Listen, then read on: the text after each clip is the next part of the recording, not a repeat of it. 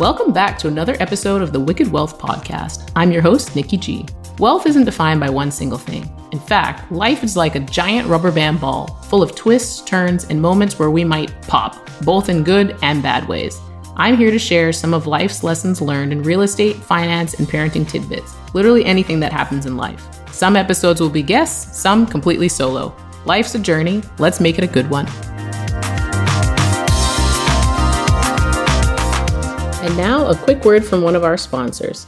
Listen up. Have you ever wanted to get started investing in real estate using your 401k or an IRA? If so, I've got some great news. EQRP and I have partnered up to offer you the chance to get those funds sitting in old investment vehicles working for you. It's time to get checkbook control of your IRAs and 401ks.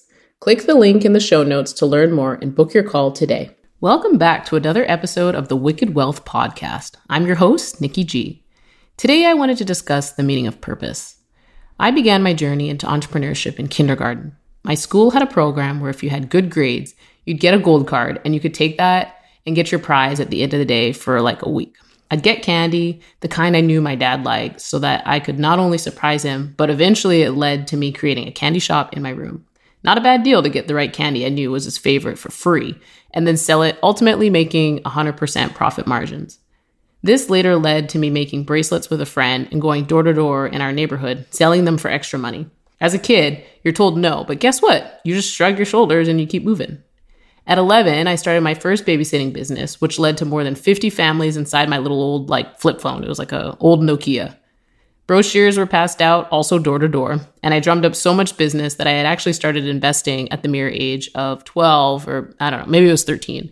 But essentially, it was a lot of money that was made on the side. And my mom, my parents saw that it was a very lucrative business and encouraged me and basically brought me out to uh, Edward Jones, and I started investing then. But that was the start of my journey. And now looking back, spending six years in the oil and gas industry, I wasn't really meant to be there. It was simply a stepping stone into life I thought I wanted the comfort of a W 2 paycheck, benefits, a 401k, and in a career that I actually became really, really good at.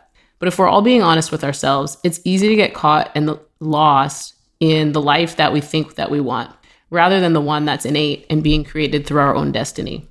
As a child, we were thrust into the world of basically figuring shit out. And when with it comes the best imagination. A world where we have imaginary friends, we make paper shorts and backpacks, we play with slime as our escape, and it's peaceful to lay down in the grass on a blanket and just look up at the sky, watching the clouds go by. So, why is it that when we get older, we lose sight of the world's natural beauty, too busy to take notice of some of life's greatest moments we could have if we just slowed down? Why is it that we lose our imagination? I read a quote once that said, Encourage kids to be creative without worrying about being perfect. But truly, why do we superimpose these thoughts for them without doing it ourselves? Why must we believe that everything in our lives should be just perfect? Like, but perfection is really the true killer to progression. It's the only thing that can paralyze us from actually taking action. And I think that we're all guilty of this. But here's the kicker if you develop a purpose for why you want to accomplish or achieve a goal, maybe it's starting a business, a side hustle, maybe even a hobby, you must develop your why, and I think that that'll keep you motivated and propel you into continually taking action. Purpose is just that the reason for why we do the things that we do. So I want you to think deep into your daily actions, and I think that you might find that there's an underlying reason for every action that we take. It could be providing for your family, it could be giving them the home life that you never had. It could be simply living life with less stress, and that might be why you go camping. Or maybe you just want to throw them into swimming lessons or into gymnastics because that's something that you never had. Think of your true purpose and create tasks that surround them so that if life gets a bit bumpy, because it ultimately will, you have the mental clarity to drive yourself out of that. That's all I have for today, my friends. I hope you all enjoyed the episode, and please reach out to me on LinkedIn with any topics you might like to hear about or experiences that I can share. Thanks for listening. You are appreciated. I hope y'all enjoyed the episode. If you could do me a favor and please subscribe and reach out to me on LinkedIn with any topics that you might like to hear about or experiences that I can share. Thanks for listening. You are appreciated.